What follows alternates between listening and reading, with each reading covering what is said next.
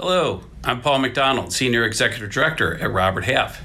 On behalf of Chris Wright, Managing Director with Protiviti, and Robert Half, thank you for joining today's forward thinking session at the center of the storm. Robert Half and Protiviti are proud, long-standing supporters of FEI, and I've been actually been a member since 1999. Like FEI, Robert Half and Protiviti strongly emphasize education and exchanging ideas about best practices to help the greater community succeed. We believe in the mission of the FEI to help finance professionals understand emerging issues, advocate for the role of corporate finance, network, and upskill. One of the greatest benefits for listeners of the Forward Thinking series is learning how firms from different areas are navigating the current environment, which can provide new perspectives and hopefully prompt new ideas. We're proud to sponsor this unique opportunity to hear from leaders in the profession and hope you enjoy today's presentation. Thanks, Paul. Hi, I'm Chris Wright, a managing director with Protiviti. At Protiviti and Robert Half, we closely track how finance functions across industries are changing amid the pandemic. And today's session, featuring Dennis Dahlen, CFO of the Mayo Clinic, promises to further this knowledge for all of us. The healthcare industry, as the title of today's session indicates, is experiencing unique effects from the pandemic. And the lessons learned at the Mayo Clinic can help finance functions in all sectors. I look forward to hearing Dennis describe the challenges he and his team have faced and overcome and what their successes mean for companies both within and outside of healthcare. Today's discussion promises to be another enlightening one. Enjoy.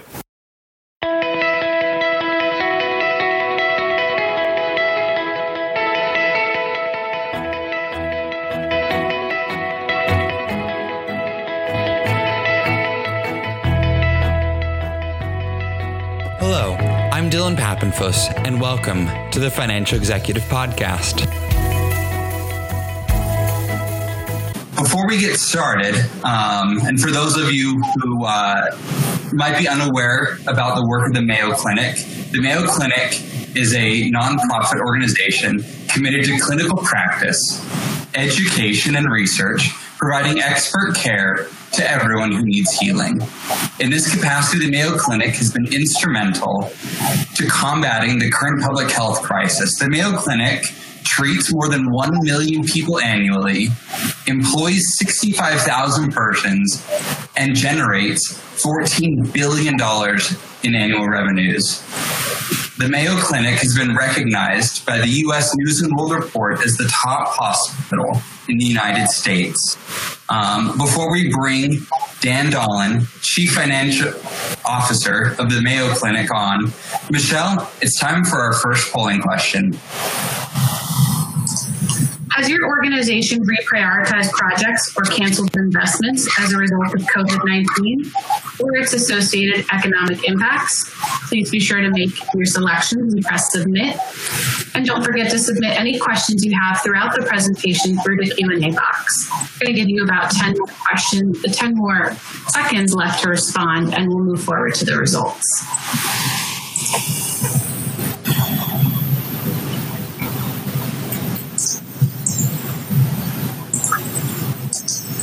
Here are our results.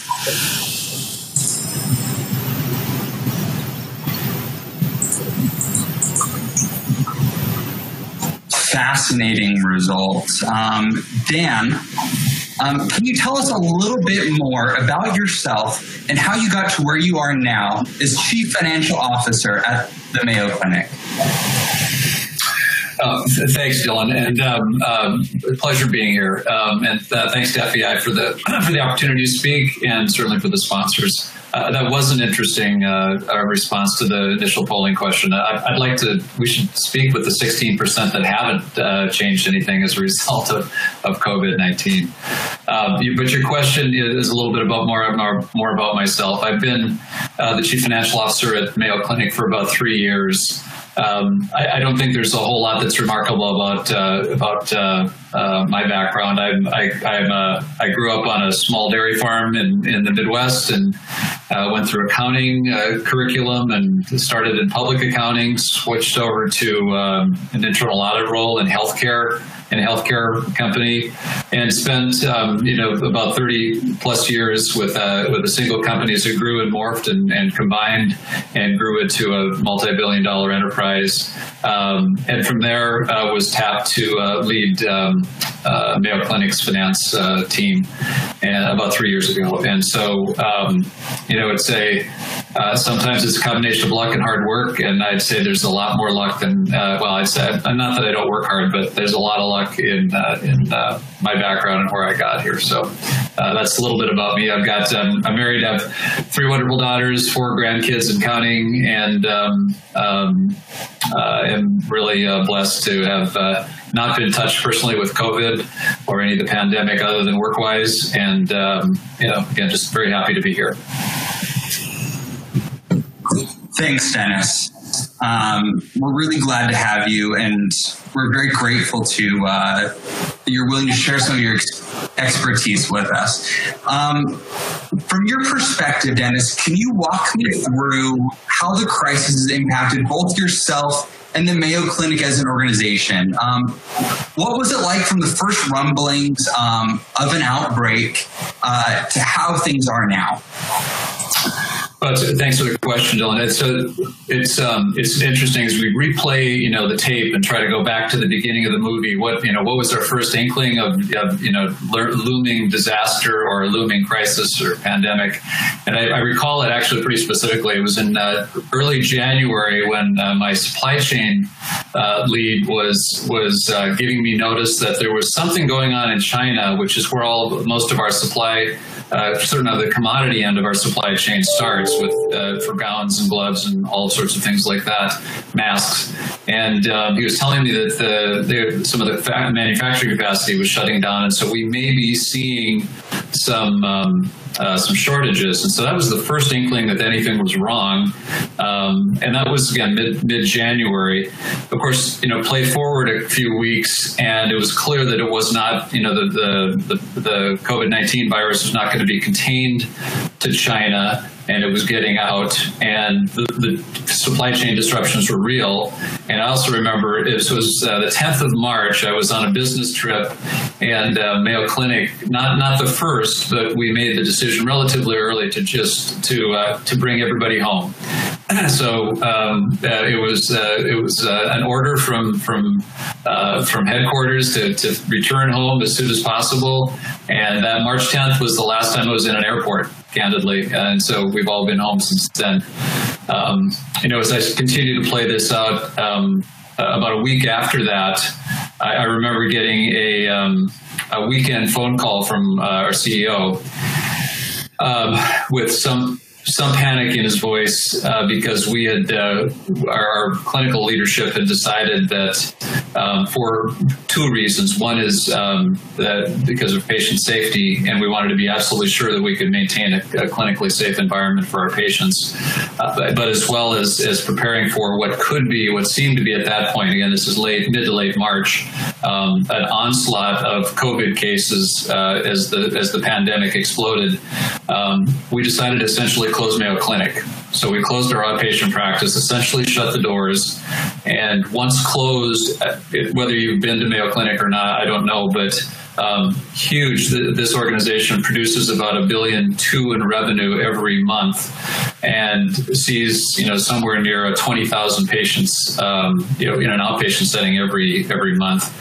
So this was that was a significant uh, challenge in the space of about a week to to, to really just um, put the brakes on hold. And what, what was a very busy clinical environment turned into seven Sundays every week. It was always closed. There was nobody here. It was eerie. Um, the elevators were empty. Uh, we went uh, essentially to ground. Most of our uh, staff started working from home.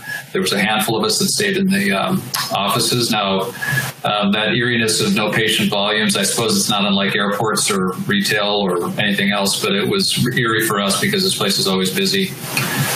You know, that precipitated uh, two weeks of what I would just call furious contingency planning because if um, if you go from 1.2 billion in revenue every month to what we thought could be you know very close to zero, um, and you've got you know a matching set of expenses uh, that doesn't uh, without management intervention doesn't stop, um, we had we had to do some contingency planning. We had significant uh, cash reserves. We were uh, highly liquid. That wasn't the problem. But if at that scale of potential losses, we we really knew that we had to do some significant planning. So two weeks of furious contingency planning, um, and then about three weeks of selling and getting that approved, and uh, then following that, quick execution. I must. I just have to give credit to our leadership, both clinical, administrative, uh, to our board, uh, and um, our colleagues and, and the staff here. Uh, we we we produced um, a 1. Point, a 1.2, 1.3 billion dollar um, correction plan that essentially furloughed a fairly significant um, number of staff on temporary and, and part-time basis. Uh, we deferred lots of salary plans. We all took a pay cut. Um, we deferred any any uh, and most and every uh, uh not uh, spending that wasn't absolutely necessary. Um, and so all of that worked. Um, and then about the mid of, middle of April and or last week of April, our clinical leadership uh, determined um, ways, it was a whole host of different things they did, decided to coexist with COVID. And we were fortunate enough to be open, reopen the clinic. And um, uh, what, what could have been months of, of um, no, uh, uh no, no volume or no activity and very little revenue uh, turned into about a month and a half or maybe a little bit less. And so May was a recovery month. Um, June was uh, we have uh, almost uh, hit hit our uh, revenue and and um, uh, volume targets that were in place before the pandemic, and so there was a consistent um, uh, consistency in demand both before and after the, the pandemic. Also, clearly helped by the release of the non-elective or the the ban on elective surgeries in early March, and that that happened across our enterprise. So. So all of that is terrific. I, would be remiss if I didn't also note that um, you know, our, it was in our darkest days, and I still remember the Friday uh, when the first tranche of some of the CARES Act funding came through. Um, that never happened before, at least in my career, where uh, I think it was 151 million just showed up in our bank accounts on a Friday with about two days' notice. And, you know, we'd heard news of this CARES Act funding. In fact, we'd gotten a call from HHS saying it's probably on the way, but we didn't expect, you know, we had no idea how much. And 151 million just showed up in our our banks on, uh, on one Friday in April. And then subsequent Fridays, it's continued to dribble in. Um, and, you know, I realize it comes from the Treasury. I know there's taxpayers behind that, and and uh, uh, it's all terrific. But that was a terrific, uh, significant shot in the arm, if you will, during the darkest days of the pandemic when we when we we weren't actually sure how long this was going to last or how deep it was going to be, uh, but it gave us courage and uh, supplemented. Our resolve to see this through and and and getting that money was was significant. It, it, it turns out uh, that the pandemic, at least for us, or the, the disrupt business disruption was shorter than we expected and not as deep as we expected. But again, the, the, the monies were well timed, very well timed, and very well placed. So um, if we if we look um, look forward to the end of the year, where we believe we think the current circumstances are going to stay with us. COVID is not going to be solved until we reach herd immunity, either through a vaccine or or um, through caseloads. And caseloads is a tough tough um, tough way to get there. Um, but we do expect this the current model of businesses will of business will be uh, continued for the near term. That was a long answer to your question, Dylan. I don't know if you wanted that long of an answer, but that was the full story. That was the full full movie. That was the perfect answer. Thank you, Dennis. Really, really interesting insights. I really appreciate the depth um, and the breadth of what you shared. It's really helpful. Um, I really love that term that you shared, coexisting uh, with COVID. A lot of companies right now are, you know, returning to work, ramping or trying to ramp up production, trying to recover and really salvage what's left of 2020. Um, what advice do you have for companies from your experience on how they can best coexist with COVID?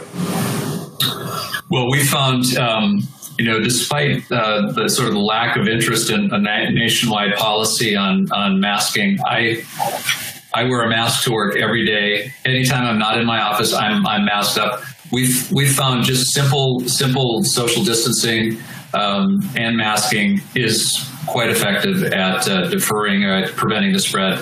Um, and so simple, simple measures can protect all of us. And so I would say that that is one. Um, I, I, I think the other is watch watch the numbers and pay attention to what's what's really going on. And it's not just uh, infections that we have to watch. It's hospitalizations. It's who's getting sick.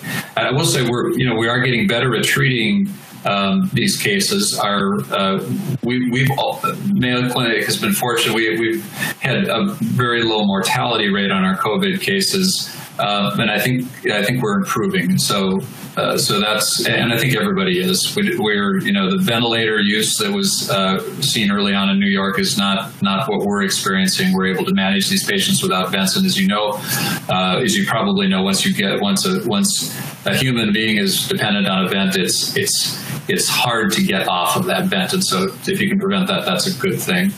Um, you know, I, I suspect like uh, you know what's what's a great example. Peloton's a great example of you know this is and, and we are as well. We've we've developed uh, some of the leading COVID testing uh, methodologies, and and so this is a time of business opportunity as well as a time of business challenge, and so you've got to balance both of those. I don't I don't have any silver bullets for um, you know how do you coexist with with COVID other than just to exercise common sense safety.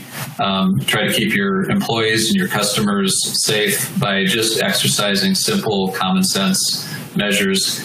Um, there's not much else we can do. I mean, universal testing. Some there are some organizations, some of our peers are doing that. It's the one thing we do know, and maybe this will be news to some of the listeners, is um, that we, we've got testing capacity where we're struggling is supplies to to to um, utilize all that capacity. So we've got the machines. We're struggling with getting enough reagents to, to fully do all the testing we need to. Um, and candidly, we're with the with the return to school uh, this fall and uh, college students going back, we expect testing, and some some colleges are out requiring testing when students arrive. So we're looking, we're thinking, looking ahead to the fall to be a bolus of testing needs, and we're worried about that really fascinating insight. Um, first question from the audience, um, and this relates to kind of the early stages um, of when uh, COVID 19 uh, was breaking out. Um, and they were asking, it's interesting that the first sign of COVID possible disruption um, for you was hearing from the supply chain side. Um, were there any other clinical information available um, within the Mayo Clinic from the medical side that this would become an issue? You know, I can't. Um, there's until really um, late I think it was the first U.S. case in, in early, mid to late February. I think uh, on the West Coast. I think Seattle. I think that was the first time we really started clinically paying paying much attention to it. Um, although you know, Mayo Clinic's a, a, an organization that's physician led, physician driven, and and you know physicians are scientists, so a lot of interest in the clinical uh, underpinnings. Um, and we early early on uh, recognized that uh, the testing capabilities would be necessary in sort of developing those. But you know, not not uh, if you were if the question, Dylan, is about an early warning. Did we have advanced warning of this? We really didn't. That makes sense. Thank you. Um, and with where we're at now, Michelle, it's time for our second polling question. Great. Which of the following curves best aligns with your expectations for an economic recovery? Please be sure to make your selections and press submit. And don't forget to submit any questions through the Q&A boxes. we'll have some time to go through. I'm going to give you about 10 more seconds left to respond and we'll move to the results.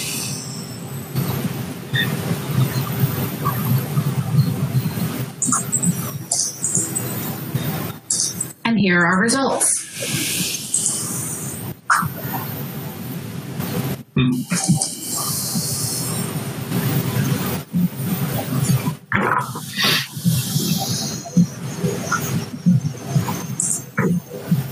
Really interesting um, expectations there. Um, the leaders seem to be a U-shaped recovery and a W-shaped recovery. Um, really interesting insights there. Um, Dennis, going into the next phase, um, especially with this in mind that companies are expecting either you know a modest economic recovery um, for the short term before another drop or you know continued stagnant um, economic growth um, you know capital management is going to continue to be a problem and it's really emerged in our previous episodes in this series as one of the key concerns for FEI members. Um, can you tell me about some of the capital decisions you've had to contend with, um, and how did you really make these uh, these decisions between balancing, you know, short term survival considerations and long term growth?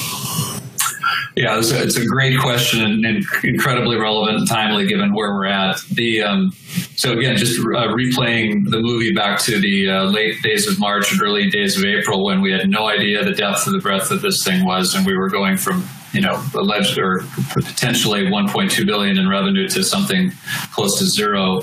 Um, everything was on the table, and we we essentially froze everything that could be frozen. There were a couple of exceptions if you know we had we had concrete being uh, lifted into position for buildings in Arizona and um, and Florida. We couldn't really stop that, so we, we left kept that going. But virtually everything else we stopped, and we stopped it right up until the point that um, we could see a light at the end of the tunnel or emerging at the end of the tunnel, and that was late April, early May. Um, ultimately, the the, the uh, contingency plan we put in place um, our, our, our target targeted capex spending for uh, 2020 was uh, about a billion and a half uh, dollars. We we reduced that to about 600 million, and with most of that being maintenance capital. Uh, when an MRI uh, or a, an X-ray system or a lab machine goes down, you've got to replace it, or you, are out of business. So we we have to keep that uh, that capital stock in, fresh and, and operational. So we we took you know took our um, uh, almost two thirds of our capex budget um, uh, down uh, out of the year. So, and I've deferred most of that. That, said, um, you know, all these capital is you, you, constrain capital because of cash flow reasons, and our and our strategy there was again at the most dire days was just survive we wanted to be the last. Um, what's that old story? Is if you, if there are two of you in the woods and a bear is chasing you, you don't have to run faster than the bear. You just have to run faster than your companion. We wanted we didn't want to we wanted to be the last survivor at, at the very least if there was only to be one survivor, and so we wanted our cash to last as far as possible. So we we we uh, as did most everybody we uh, we uh, early on uh, found every every uh, opportunity to gain liquidity. Uh, we um, uh, part of the CARES Act was an accelerated payments uh, schedule from or opportunity from from the Medicare program. So we we were this is well publicized. We ultimately got accelerated payments of um, close to a billion dollars from them. So we just we didn't need it. We just put it in the bank for extra cash reserves, and um, and we've that's worked pretty well for us. We're in the process of paying that back now um, because we don't uh, we don't need it anymore. But um, you know, all of that is uh, you know we, we continue to. So one of the one of the things I would uh, I would tell you is that we we've grown as a financial organization, as a finance function within an organization uh, during this pandemic. Is that we've refreshed our um, fascination with cash. And um, uh, when cash becomes really important to you, you you refocus your a lot of your activities and a lot of your reporting on what's the cash balance and what's the cash drain and what's the cash burn, and all of that has become familiar within our lexicon here uh, at Mayo Clinic. We've got a, a couple of public trustees uh, who are uh, who are uh, quite financially astute, um, uh, in, including some of them in the turnaround business. So they, they're quite quite attuned to this, and they they were great advisors and great counsel as we were going through this.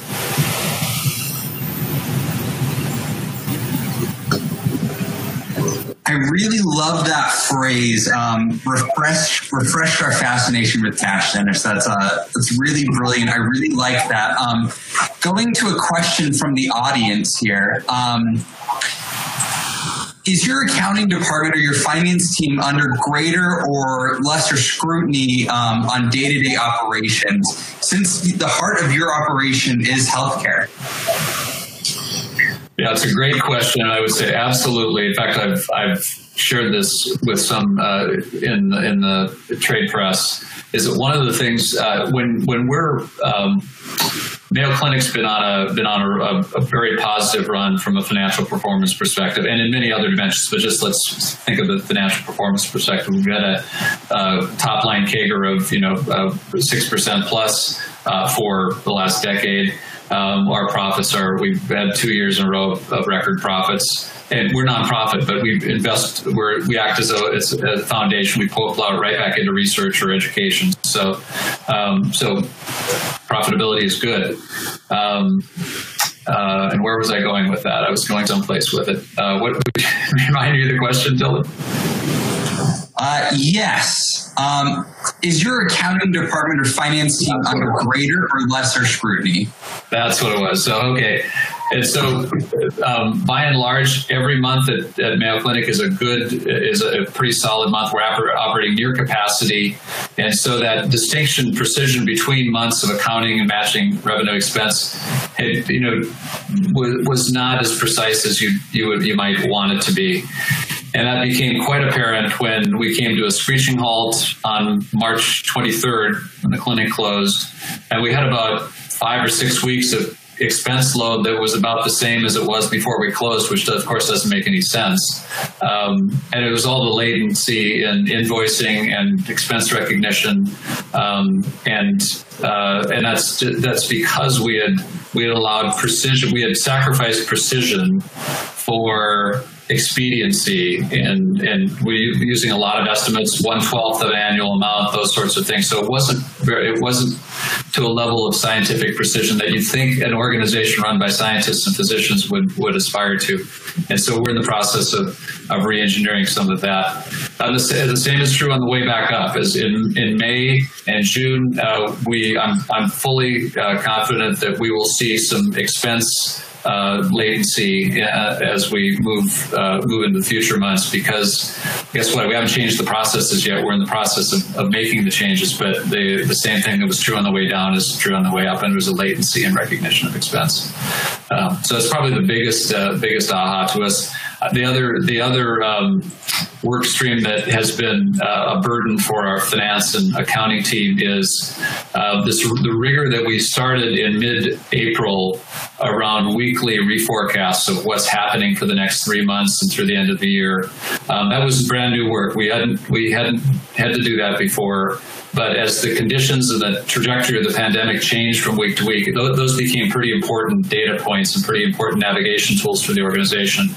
We've since backed off to a monthly refresh of that because the, the pandemic's trajectory is a little more predictable and a little more stable. Um, but that, that projection of rev, expense, cash flow, and balance sheet strength all, all became very, very, very uh, significant tools for us. And that was a brand new book of business. And, and I, I, there was more than one discussion of, do we have, can we stop doing this now? Is this, is this work that we have to continue doing? And the answer is, as of today, still yes. And, and I, I, think we will continue doing it in the future because it's a great, um, uh, it's a great tool to keep, uh, uh to keep, uh, um, situationally aware of what's going on. It's a really tremendous insight. Thank you. Um, while you've expanded all that you've uh, been able to do to provide more information uh, at a quicker cadence, um, have you discovered any talent gaps within your finance team during this time? And what, what specifically are the talents that you think have become most important during this crisis?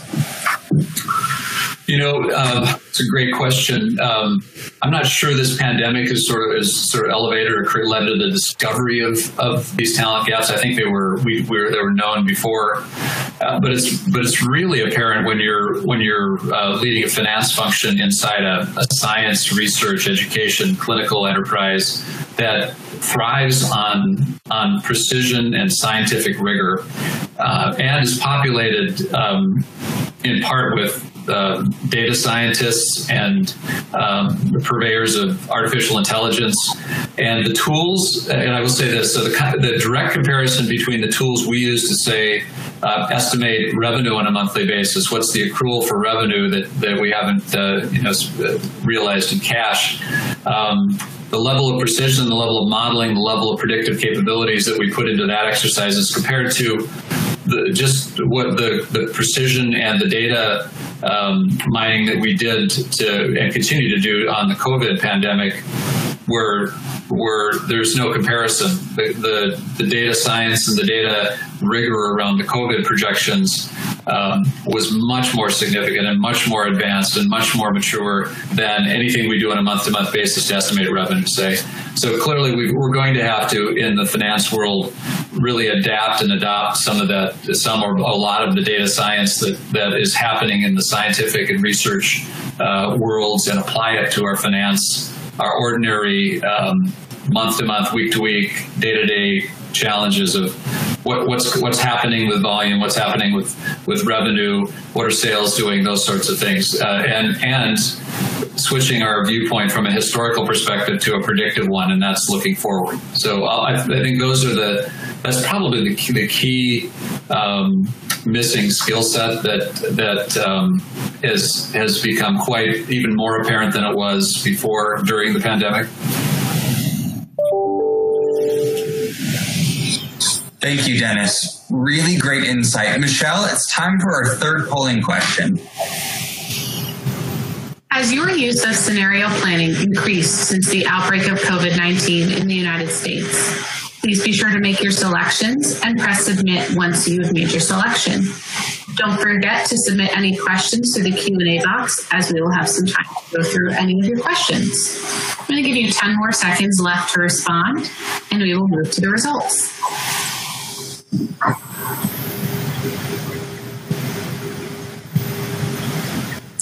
And here are results.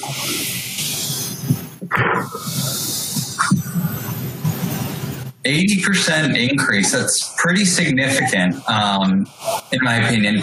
Dennis, um, you've already talked about how uh, your use of you know scenario planning um, increased you know, during especially those really dark times during the beginning of the pandemic in the US. Um, over the last month or so and moving forward, what role is scenario planning playing for you? What does it look like? What are the biggest things you're considering? Well, uh, so we're we're driving our scenario planning directly off of the, the COVID pandemic uh, projections. We're we the modeling we're currently doing gives us about eight weeks of pretty high confidence levels uh, uh in terms of, uh, and we're using cell phone data, we're using CDC guidelines, we're using um, you know uh, infection rates and and um, hospitalization rates from across the from across the world to infuse this. That's what I mean by the rigor and the scientific rigor around this data mining and data analysis and, and data science. Uh, and so we're using that as the foundation for all of our financial models. And so, um, you know, in a week, next week, um, I'll have um, a refreshed uh, financial projection Mayo Clinic has significant sites in the Midwest, uh, Minnesota, Wisconsin, and two sites in the southern uh, United States, Arizona and Florida. And as you as you are probably aware, wildly different trajectories of the pandemic in all three of those uh, areas. And so we're going to infuse the financial planning for all three of those uh, geographies in different ways based on the modeling. And so, and what does that tell us? It tells us we're modeling not only the overall pandemic, but we're modeling what's the use of, of equipment and supplies and staff. How many ICU beds are we going to have uh, uh, utilized by COVID patients? And what does that mean to the rest of our business? Do we have to decant some of that or delay some of that or defer some of that? Well, do we have enough ventilators? Do we have enough uh, masks and gloves? and gowns to to um, uh, to supply? Do we have test enough testing equipment and testing capacity to meet that those needs? All of that's being infused into uh, into that forward looking projection, and and candidly, this is this is really if there's a silver lining around a, a pandemic such as this, um, it's really it focuses our attention as a finance profession, I think, on how do we get really good at, at providing these kinds of predictive insights to the organization that we work with and for. Um, and we're, we've, we are clearly growing in that respect. We're growing very fast because we've had to and we've had to react to the to an un, unexpected pandemic. But um, we are uh, we are getting much uh, much better, much faster than we ever would have, um, just by um, um, by by modeling, being able to model the, uh, the, the, future. you know, the other thing I would suggest is that, um, and you, you probably are seeing this across the board. And I, I, I don't know if we can pull the audience, but uh, we uh, one of our one of our coping strategies to coexist with COVID is that we completely, or at least to the extent we could, and early on it was almost completely, we decompressed our clinical areas of anybody that didn't have to touch or be with a patient. So all of our administrative staff went home. All of our anybody that didn't that didn't have to be hands on with patients went home. And so a, a, large part of our workforce is still working from home, will likely work from home for the long term. Um, and obviously that brings a whole new set of, of skills and, and um, you know, abilities of how do you, and we're going to have to adjust to that, obviously, uh, managing performance and engagement and culture uh, uh, via video and virtual means is is, um, something that I'm certainly not gifted in, or I'm not trained in, I'm not experienced in.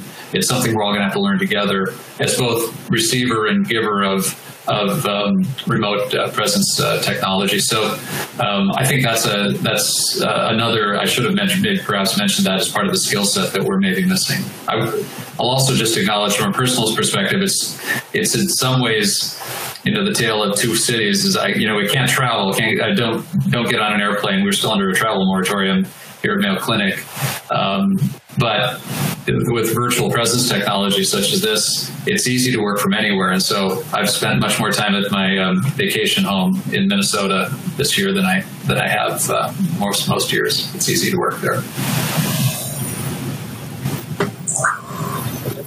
Uh, another question from the audience, um, kind of related to what you're talking about with remote work. Um, what specific challenges has remote work presented uh, for your team? And are you expecting to have more remote working as things recover and as we kind of continue to coexist with uh, COVID 19?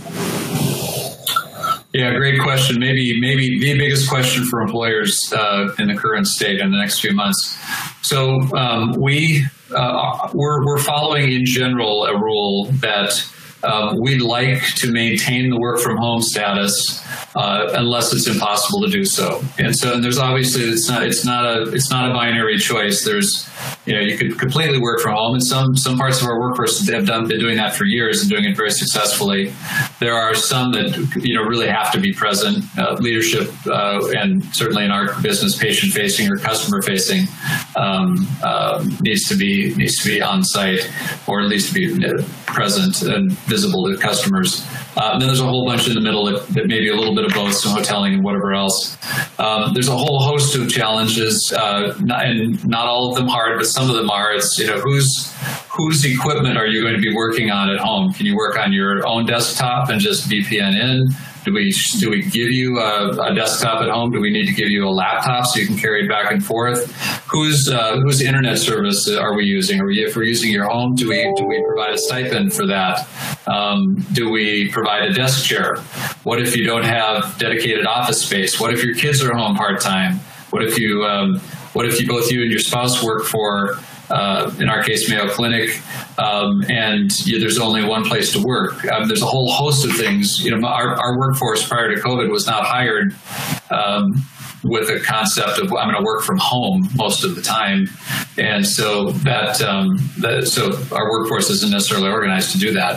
In the future, we can hire for that, and it can be an expectation, but it's not today. So, and, and I, the the looming challenge for us, and I, it, it actually is generating some of the most um, the frequently asked questions from our workforce around working from home or working from anywhere is that what happens this fall when our when schools don't fully reopen, don't uh, and and uh, children have to be educated at home. So then my my summer continues into the fall, and at least here in Minnesota, the weather's not as nice in the fall or in the winter as it is in the summer, and so we can't they can't be outside. So we're all cooped up in the house, and I'm supposed to work from home and be productive. That's that's a little that's a challenge uh, for everybody. So we're we're trying to do, we're using some coping strategies or cope, coping. Um, uh, uh, approaches uh, to help staff get through get through those or find solutions to those those challenges. Thanks, Dennis. Um, Michelle, can you pull up our final polling question of the day? Sure. Has your supply chain experienced disruptions due to COVID 19? Please be sure to make your selections and press submit. And don't forget to send any questions you have to the Q&A box. I'm give you about 15 seconds left to respond, and we'll move to the result.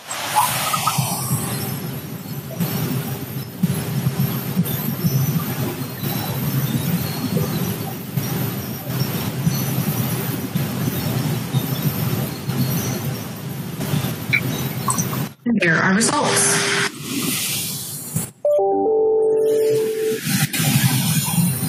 Interesting. Just under 70% have experienced supply chain disruptions due to COVID 19. Um, certainly something that we would expect. Um, Dennis, I'm. I know that um, you mentioned that the supply chain was kind of the first indication that there would be problems um, and that this pandemic would uh, have the level of impact that it has. Um, can you tell me a little bit more about how the Mayo Clinic has been impacted by supply chain issues?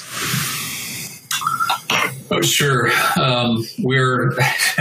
I'll, I'll, paraphrase uh, my the supply chain lead uh, that I work with here at Mayo Clinic. He he went from uh, having a fairly resilient, highly reliable supply chain, long. I mean, a lot of a lot of the starting points were in China at manufacturing plants, uh, but he went from you know from operating at a at a you know um, suit and tie business level to you know essentially the spot market trying to find N95 masks or surgical gowns or gloves or face masks um, and it, there were, he said there were many days when he felt like he had to go home and take a shower because he felt like he was, you know, on a street corner making drug deals, trying to find, you know, argue or negotiate for a price on, you know, a box or a train load or a, a, a train car full of, you know, N95 masks or whatever. And there were a lot of, there were just, there were a lot of uh, profit takers and, and uh, let's just say scammers in this space. And I, and I know, um, and most of them demanded some sort of a, a, you know money up front or at least a you know uh, a deposit in escrow or something. And most of them weren't able to deliver. And so you know we didn't lose any money over this but it was a lot of work and a lot of uh, a lot of dealing with people that we you know, the kinds of uh, business partners we don't usually deal with. So that, that's one challenge. You know I think the the other is um, you know supply chain really has uh, prided itself and has been successful, very successful at, at high reliability. They, they never want to be the reason a surgery can't be done or a patient uh, suffers a demise or some sort of a safety incident. That never can happen. And what what what this made uh, you know challenge them is that all of a sudden they became uh, in some in some ways the constraint, and um, and so we had to we had to craft uh, volumes and and capacity to meet the um, to meet the availability of PP uh, personal protective equipment. So um, that that was a that was a difference for them. You know, looking forward, and this is not insightful at all because everybody's thinking the same thing is that we do, you know, there is an advantage to shortening our supply chain, our supply lines. Um, uh, it, we still, these are a lot of these supplies are commodities, and so it really is. And you and you buy hundreds of thousands of them, if not millions, on an annual basis. And so a penny per uh, per uh, uh, on each one matters. And so China is always going to likely have an advantage on that, or someplace else will have an advantage on that. So we've got to figure out a way to, to repatriate them. So at least the supply chain supply lines are closer. Or shorter, uh, and maybe maybe someplace in North America could figure out we could figure out a way to do that, or we band together and aggregate demand and figure out a way to, to produce just as much as we need, no more, so there's no waste on that. We'll figure that out, but that's that's the that's the challenge going forward. Really excellent insight, uh, Dennis. We have we've had gotten a couple of questions about uh, KPIs. Um, has your team begun tracking any new KPIs um, during this crisis, or have any KPIs that you've previously been tracking have they become more important? Well, as I referred to it before, the, the cash cash balance and cash burn has become more important. So that that's but we've always tracked that. We just haven't paid as much attention to it. There it hasn't been as high on our list of KPIs as it is today. Um, that with with uh, the restoration of, of of, of, our clinical practice volumes that, that has receded even a little bit. Um, you know, we're tracking things like uh, the geo uh, geo origins of where our patients are coming from. Um, we know that international uh, it's very difficult for people to travel interna- internationally to get to any of our sites, and so that that uh, that stream of patients is, is pretty pretty modest at this point. Uh, we're tracking, uh, you know, sort of a surrogate what's um, what's happening in um, uh, in domestic travel to, to, uh, in terms of what can we think, what what airline capacity, those sorts of things so it, give, it, gives us some insight into what the opportunities for downstream future volume are. We're, um, you know, we're tracking, um, uh, you know, volumes. Uh, no new, no, no new statistics, no new KPIs, but we are tracking um, volume numbers with with probably greater clarity and greater interest at this point. That's really great. Thank you, Dennis. Um, another question from the audience. I really like this one. Um, Dennis, from your perspective, and I know that you know uh, research studies require tremendous amounts of uh, planning um, but one that has risen to prominence recently is the Mayo Convalescent Plasma Research Study. Uh, can you give us your perspective on what it was like um, having to rush to get that ready and also uh, how it's going?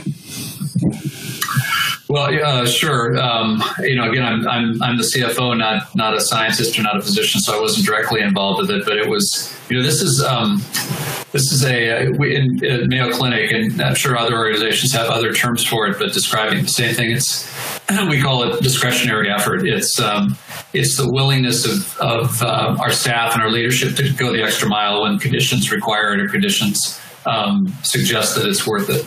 This is one of those cases, and so we had a, had a, a, a physician, or more more than one, that was quite interested in this, and, and we had the capacity to do something about it. So um, the convalescent plasma, we, we, let it in. The other the other um, um part of Mayo uh, culture and slash you know just identity is that we're we're highly collaborative. We we are friendly to work with, and there's no um, there, there's hopefully uh, for the uh, there's there are no there's no downside generally to working with Mayo Clinic because we're we we share and uh, and are easy to partner with. So so that that is part of the process. So we we we uh, this individual, this physician, uh, pulled together a consortium of of fellow uh, academicians and researchers and physicians and and put together a team and pulled it pulled it together. It's um, uh, with the funding was quite helpful. Uh, so we, we got a significant amount of external funding uh, to to run the clinical trial, um, and early returns are, are pretty good. Convalescent plasma is um, is uh, holds, holds some promise, significant promise, I should say.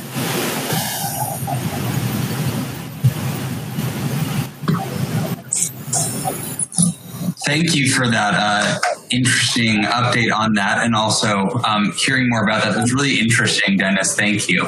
Um, another question from our audience How is planning being done for 2021? Right now, what, what assumptions are you making um, as you're doing this planning?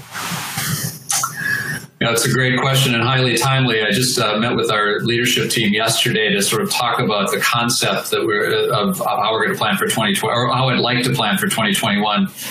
And um, so this is where I have to give credit to the people that work uh, that I work with and work around me. So our, our leadership and our governance, uh, our board has um, you know has been very supportive of, of I think and and quite. Uh, um, uh, responsive to the to the moment. And by that, what I'm meaning is we're as we're thinking about 2021 planning, we we yet you know more so than perhaps any other year in my professional life. Um, I know a little. I know less about what next year will look like than I've ever ever uh, known. You know, a little more than five months before it starts.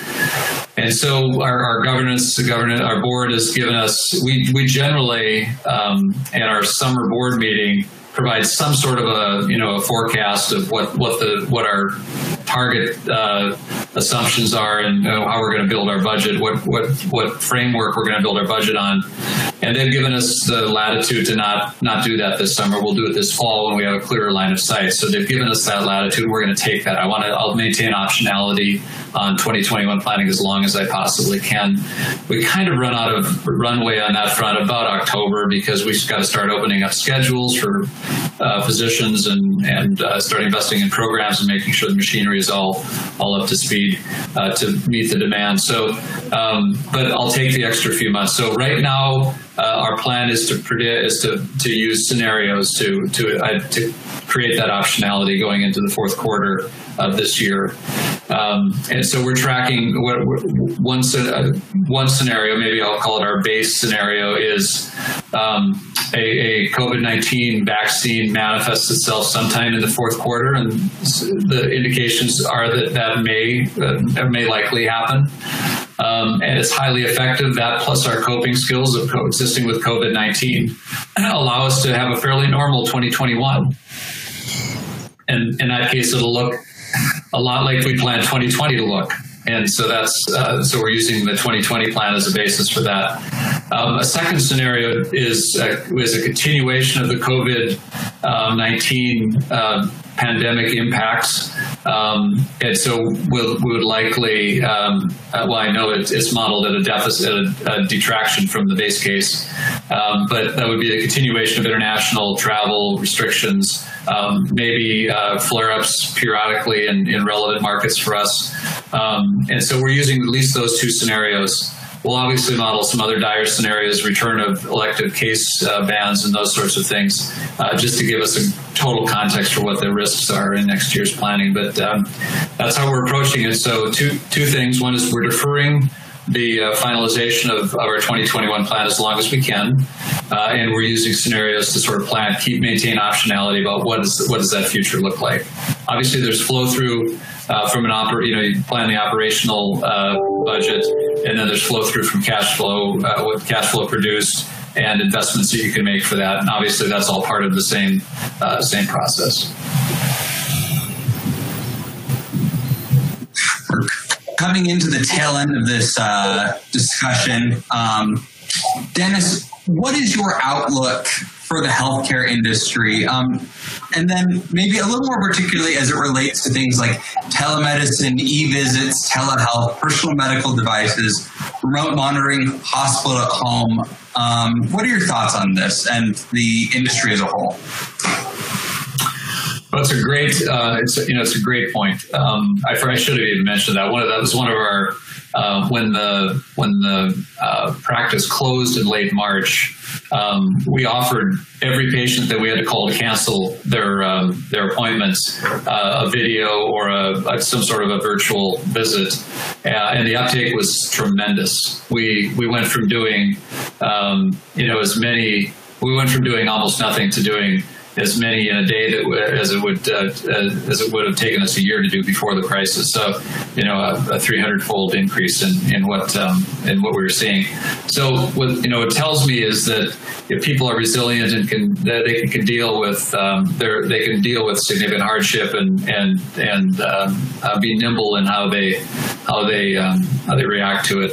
Um, I, I do think that will uh, we've since seen that attrit back down to not quite the levels before, uh, but I think, in talking to peers across the healthcare industry, I, uh, there's clearly an, been an uptake in, in uh, virtual visits, and uh, you know the, the my experience with virtual visits is that once you you know to get that first opportunity to use one is, is generally a hard heavy lift. But once you've experienced it and with uh, advancing tools it's a it's a terrific uh, it's actually a, uh, almost a preferable uh, way to, to uh, consult with your physician uh, as, as regards to the rest of the healthcare industry i think you know we've seen in a short-term basis a flight to quality um, we, we think Mayo Clinic does offer a, a brand and a, that that is that um, is reliable and uh, has an affinity or people have an affinity for in, in times of crisis.